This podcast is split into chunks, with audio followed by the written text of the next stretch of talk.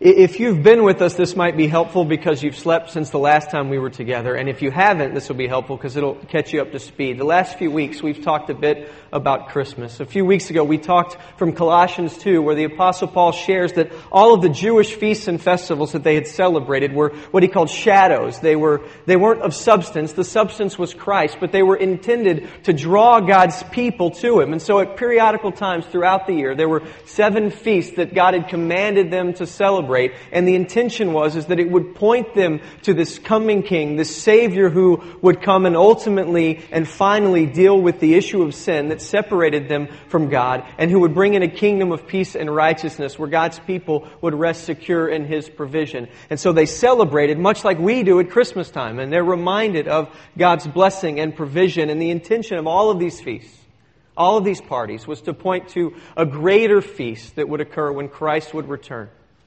And so we celebrate, and we're going to have some feasts these next few days, and they're intended to remind us, and that's why Christmas can be a little bittersweet.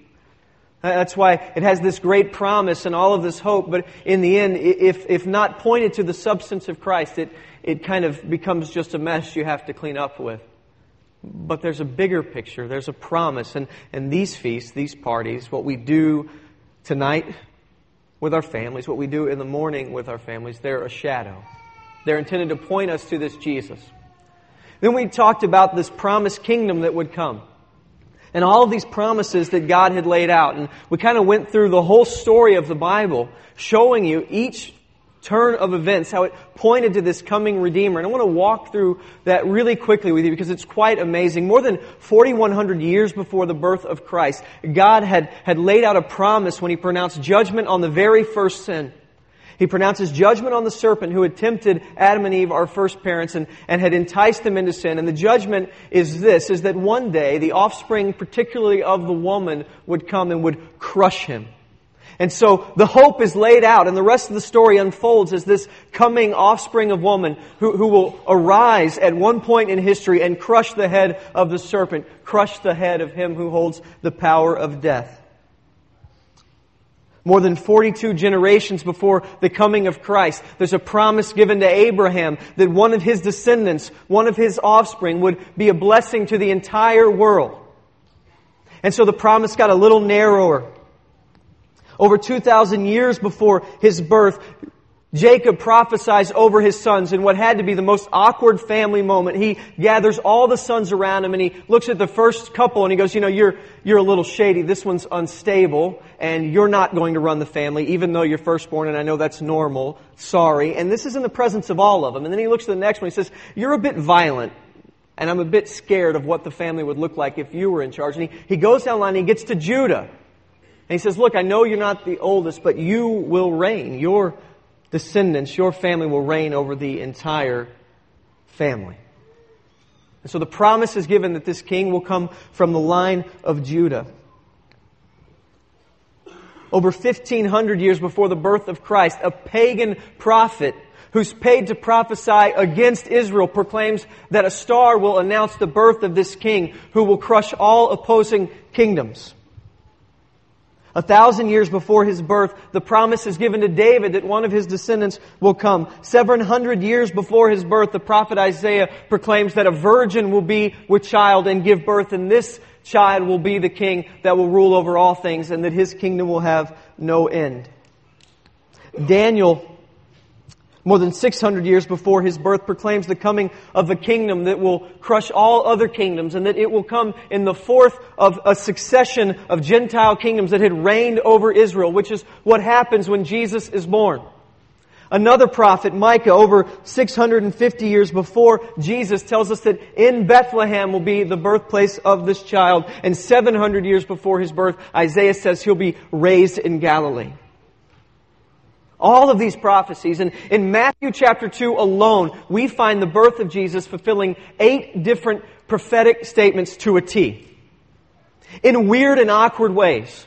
That's why I love the way the King James begins the story of Christmas in Luke 2, when it says, And so it came to pass. What a, what a charged phrase. It, so it came to pass that for over 4,000 years we had been waiting. The people of God had been longing for His coming. And so it came to pass that Caesar decreed a census would be taken. And that in the back corners, in the forest reaching section of the empire, an impoverished, unknown couple in an unknown city would begin a dangerous journey from Nazareth to Bethlehem, and that the Son of God would be born there, just as the prophecy had been foretold. That Herod, in his fear, would, would attempt to destroy the baby, and they would run to Egypt and that he would come back from Egypt and he would be raised in Galilee in the town of Nazareth, just as the prophets had told. It came to pass, just as God had said it would, in ways that no one would have guessed, which is why no one really saw it coming. That's why we tell the story of a, a handful of, of guys that were shepherds, that were riffraff, who showed up to see the baby being born. That God's amazing choir of angels didn't go to a concert hall or to a castle, but to a small hill outside of a small city, to a small group of nobodies and proclaim the birth of the greatest king the world has ever seen. And that then some wise men, some guys were very sketchy in terms of where they're from and, and how they knew, they just show up and they worship him as king, even though the, the priests and the, the holy men of Israel didn't see it coming. These men who, who hadn't seen all of what God had promised, they were there following a star, just as the Lord had proclaimed. And so God announced the birth of his son in strange ways, but some received him. And many for years have debated when Jesus was born. Is it the 25th of December? Is that an accurate date? Is that a guess? Really, none of us know. Some scholars will tell you it couldn't have been. Some will say it might have been. What we do know is for whatever reason, the church settled on this day because we thought, you know, the birth of God's Son is worth celebrating. Whenever it happened, let's choose a time and let's have a party. And so we do that. What is important is that the Bible does tell us something about when he was born. Not the day, but the significance. In Galatians chapter 4, Verse 4, God gives us the timing of the birth of His Son. He says, When the fullness of time had come, God sent forth His Son, born of a, worm, a woman, born under the law to redeem those who were under the law so that we might receive adoption as sons.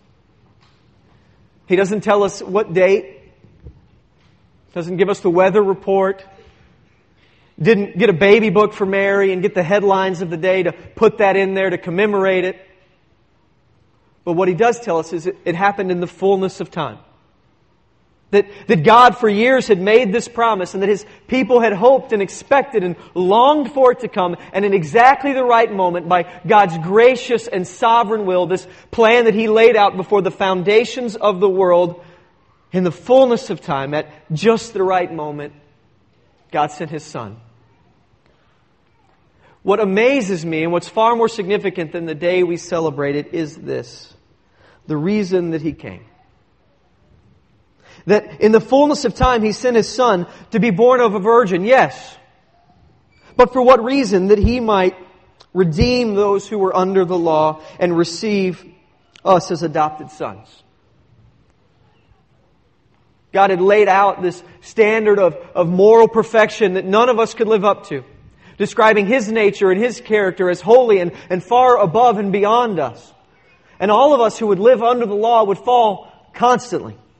And they had this system in place that if you sinned, there was a prescribed sacrifice you could make. And I'm so thankful that I don't live in there because what I would probably do is go to the temple, make a sacrifice, walk out, see someone I didn't like, sin in some way, and have to go get another goat, walk back in and do this. And I would never get more than like two blocks from the temple. But he says for people living under this law, they were incapable of living up to God's standard of perfection. The point was that they would cry out to Him and they would look to Him and recognize that He was their hope. He was their salvation, not their own efforts. That they couldn't be good enough to, to incite and entice His love, but that He had chosen to love them. That He had set His affection upon them and He proves it. Because in the fullness of time, to those of us who, who languish under the law of sin and death, He sent His Son to redeem us. Not just to teach us how to live, although He did that. Not just to show us what it is to love, although He did that, but to redeem us. Not simply our good example and our great teacher dropping really cool statements about philosophy. Our Redeemer. The one who by His blood would pull us out of sin. Who would save us. And so He came to redeem those of us who could not live up to the standard of the law, which is all of us. And then He came so that we could be adopted as sons.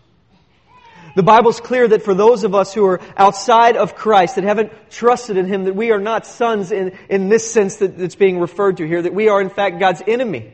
Not because He has set Himself opposed to us, but because we have rebelled against Him in our sin. But that because our sin is so significant, it, it creates this barrier that makes it un, us unable to even move close to Him. And He says He came so that that barrier would be broken down and you might be adopted as sons and brought into the family and because of that be heirs of God. They would receive an inheritance from Him. And so in the fullness of time, His Son came and Luke tells us it came to pass. It happened just as He said it would. And so we're to celebrate it. We celebrate it not be just because a baby came, although there's always celebration when children are born, but we don't generally celebrate the birth of any child for 2,000 years. My children are cute. I don't think that's going to happen. This child had to be special. He had to do something of significance. And there's a reason that billions of people throughout history for over 2,000 years have celebrated the birth of this child. It's because he accomplished what he was sent to do. So he was sent to redeem and he completed that by dying on the cross for us and rising again. And he was sent so that we could be adopted as sons and he completed that when he sent the Holy Spirit who now comes into us and draws us into the family of God when we believe. We celebrate his birth because he accomplished his mission. And so we celebrate what this baby did, not just that he came. And because everything came to pass just as it had been promised, we can trust God for other promises that He has made. He had promised this coming king, but that wasn't the only promise God had ever made. He's made other promises to those who will believe. That for those who put their faith in this king that was born that first Christmas, that he died for their sins and rose again, that he is their righteousness, and because of his perfection, they are forgiven of all sin, because the judgment was poured on him, that we are granted the status of sons of God and daughters of God, and that is a gift that is unfading, unchanging, reserved for us in heaven. The gift is good and it is carried. And, and not only has He done that, He sent His Holy Spirit to dwell within those who believe. The Bible says as a down payment, guaranteeing our inheritance. It's His work. And He's made promises and He's proven Himself trustworthy. Because every promise He's made, He's delivered on or you can see how it's coming. And so we celebrate it. This gets to the difference of, uh, uh, of two things that are very possibly the ways that, that our Christmas will be remembered. And if you don't get anything else tonight, I want you to get this, is that Christmas has two competing emotions that it generates within us. One is hope, and the other is nostalgia. Nostalgia is not all bad.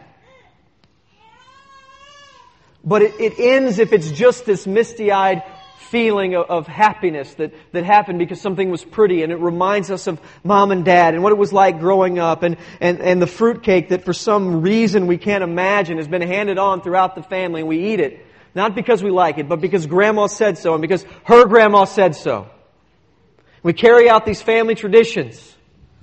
And it feels good even if the fruitcake tastes bad. That's not bad. It's just awfully small what God has done for us in Jesus that we celebrate this Christmas is hope. That this Christ child brings with him this kingdom of righteousness and peace, this day when there is no more weeping or mourning, this moment when there is no more death or sickness, when those who have died, who have trusted in Christ, are resurrected and join us, and that we will be with them forever in heaven. That is the hope.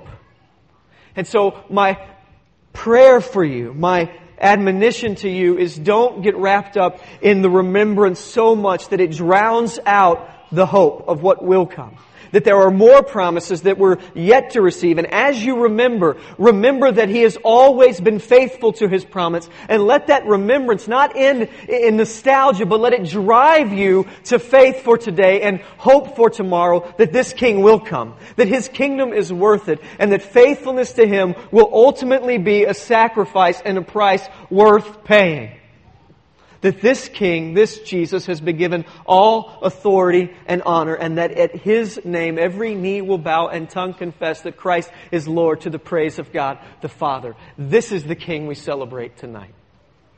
Let us pray. Father God, we thank you so much for your Son. And I pray that we would constantly, at this time, just be overwhelmed with your goodness to us. Not simply in remembrance that leads to nostalgia, but in remembrance that spurs on faith and hope that we might press on, trusting in this Jesus who died for us and rose again, who will come again and establish his kingdom, longing for that day, and that that longing would order our steps in such a way that we, as your instruments, would hasten its coming. We pray that you would bless our family gatherings these next couple days. We ask all this in Jesus' name. Amen.